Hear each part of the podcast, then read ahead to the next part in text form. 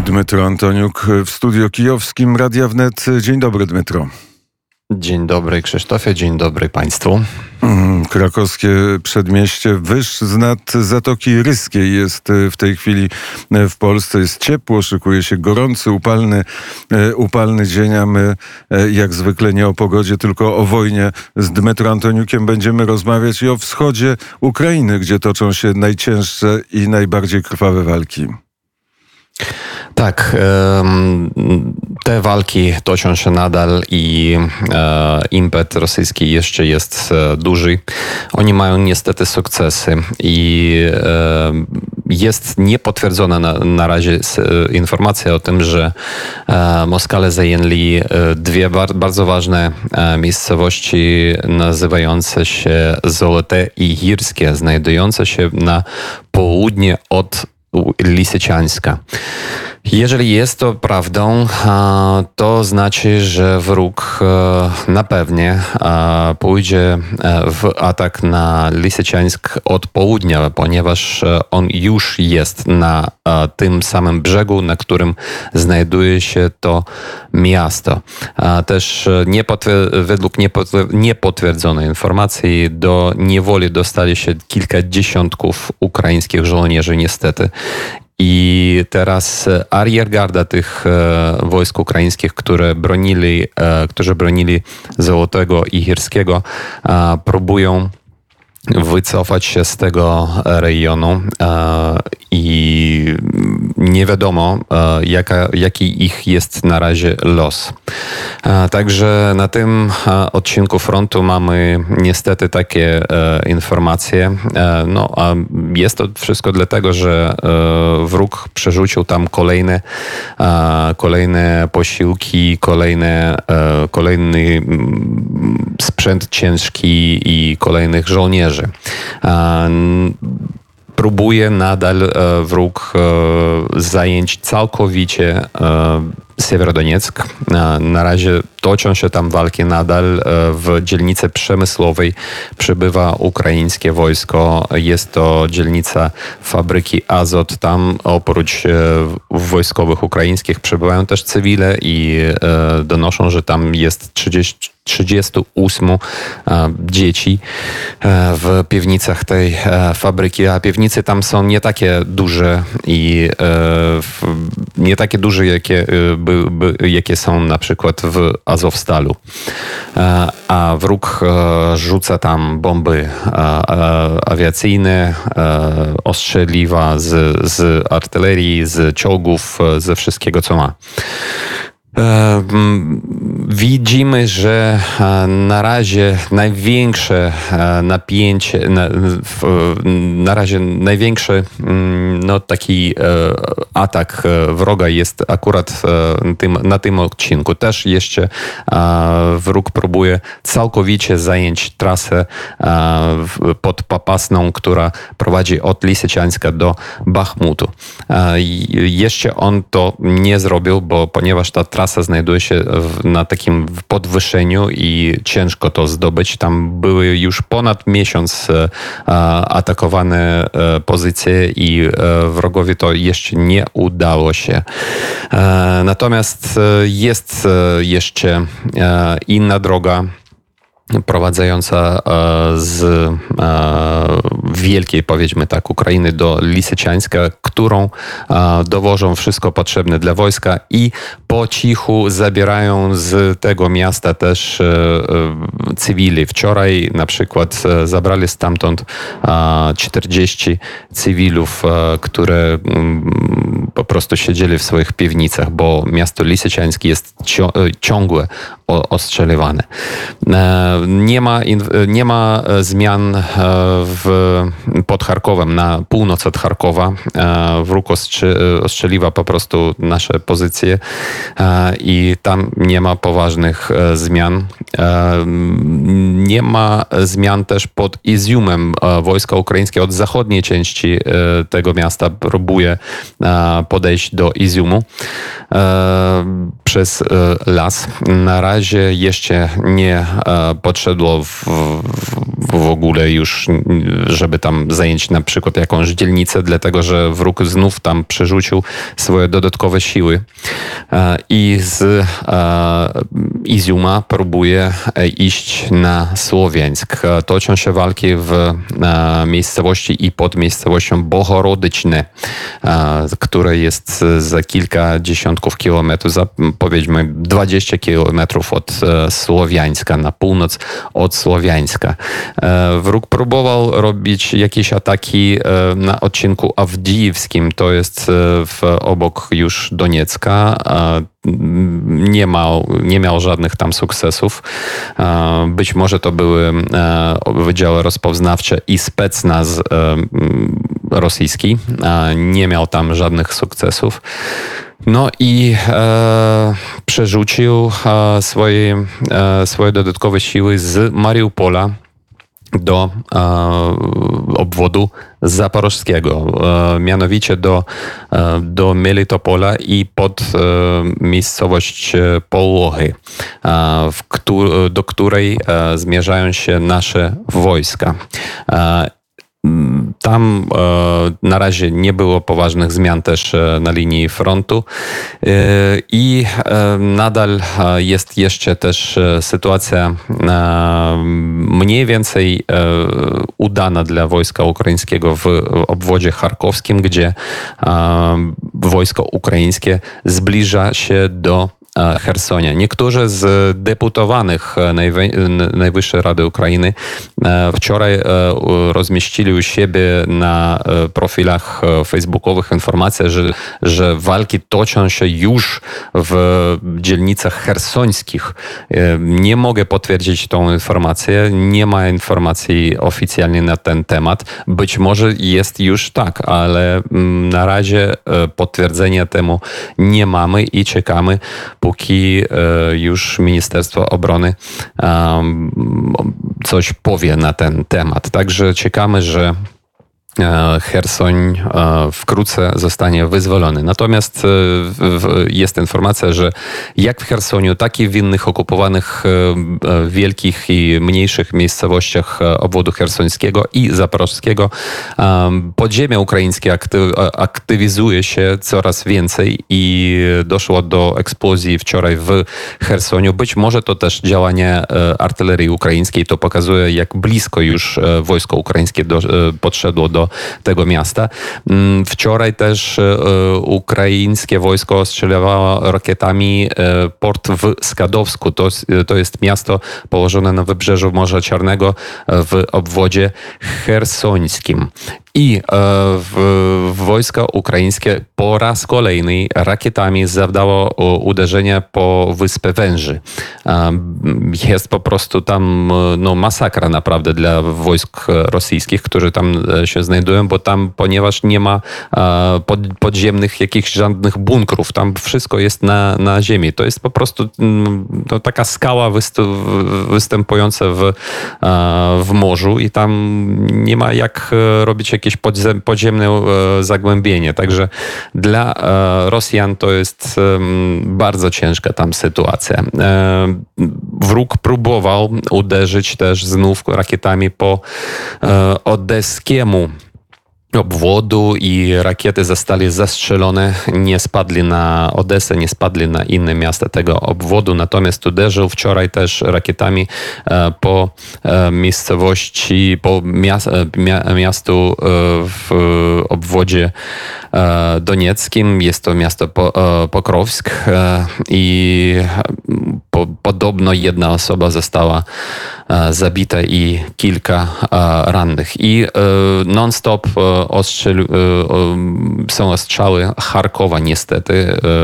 W Charkowie prawie codziennie mamy też ofiary wśród cywilów. No i trzeba powiedzieć e, też, że dzisiaj e, mina już czwarty miesiąc tej wojny. E, według informacji od amerykańskiego Instytutu Institute of the Studies of the War w kolejnych tygodniach impet rosyjski spadnie i na pewnie, że już nie będzie tego, tej ofensywy, którą my teraz obserwujemy w w, na Donbasie. Także mm, być może też e, zmienia sytuację to, że na front e, docierają e, amerykańskie HIMARSy, wyrzutnie rakietowe. Według wczoraj była informacja od ministra obrony Ukrainy Reznikowa, że HIMARSy już są w Ukrainie i być może już nadchodzą na front. A wczoraj też była kolejna informacja od Stanów Zjednoczonych, że e, Ukraina dostanie kolejny taki transz w, roz, w rozmiarze 450 e, milionów e, dolarów i w, w, tej pomocy też będą kolejne HIMARSy, a to jest bardzo ważny, ważna, ważna broń i jest to bardzo potrzebne dla naszego frontu. Na, w odpowiedzi na to jeden z deputowanych rosyjskiej Dumy powiedział, że skoro e, Ameryka dostarcza do Ukrainy HIMARSy, którzy mogą strzelać na 300 kilometrów i w głąb oczywiście Rosji, no to trzeba uderzyć e, rakietami i tak poważnie uderzyć jego zdaniem w dzielnicę rządową w, e, w Kijowie, a też w ambasadę Stanów Zjednoczonych w Kijowie, bo tutaj są sztaby jego zdaniem, w których decydują o tym, gdzie będą walczyć Hajmarsy taka sytuacja. E, powiedziałeś o tym, że e, jest nadzieja na to, że ta ofensywa rosyjska zostanie e, zastopowana, że zwolni. O tym samym mówił generał Skrzypczak wczoraj w poranku wnet, że, że Rosjanie rzucili wszystkie siły, już nie mają tego, co mogą dalej rzucać na front na wschodzie Ukrainy i że tak naprawdę optymistycznie spojrzał na ten, na, na to, co dzieje się na wschodzie Ukrainy, że tam, że tam e, ta ofensywa rosyjska chociaż przebiega i tak jak powiedziałeś, postępuje, to i tak niezgodnie z założeniami e, rosyjskich e, sztabowców. Zresztą wiemy, że co chwilę następuje zmiana na stanowiskach dowódczych w wojsku rosyjskim. Są informacje o tym, że niektóre, że część tej kadry dowódczej już zginęła na Ukrainie. Są te informacje, przechwycone rozmowy żołnierzy rosyjskich, którzy e, mówią o tym, że nie mają ani ochoty walczyć, ani czym walczyć i najchętniej pojechaliby do domu, ale Rosja to potężny kraj i może zmobilizować też w którymś momencie dalsze siły. Powiedz, w Mikołajowie nie ma w tej chwili pod Mikołajowem żadnych wojsk rosyjskich. To jest ta część między Chersoniem a Mikołajowem jest częścią opanowaną przez wojska ukraińskie? E, mm, I tak i nie, e, bo ponieważ e, między Mikołajowem a Chersoniem w obwodzie mikołajowskim tam już absolutnie to wszystko pod kontrolą wojsk ukraińskich. Natomiast troszeczkę na wschód od tej trasy między Chersoniem a Mikołajowem jest miejscowość pod nazwą Snichuriwka i znajduje się ona akurat w mikołajowskim obwodzie. I to jest ta część obwodu mikołajowskiego, która jest nadal nadal jeszcze okupowane przez e, Moskalię. Także tam toczą się pod tej, e, tą Snichurivką e, też zacięte walki. Mm, powiedziałeś o wyspie węży, naga skała. Nie, ma, nie można tam wybudować schronów, ale dodajmy, że ta naga skała jest, spędza sens powiek rumuńskim żołnierzom, bo ta naga skała jest strategicznym miejscem na Morzu Czarnym. Dokładnie tak i dlatego tam e, próbujemy e, deokupować e, naszą wyspę węży, żeby wroga tam już nie było. No i też jest bardzo ważna informacja, jeszcze zapomniałem powiedzieć, że wczoraj być może jest niepotwierdzona informacja, że Białoruś przerzuca swój ciężki sprzęt koleją, kolejami do Ukrainy i zwłaszcza do Donbasu.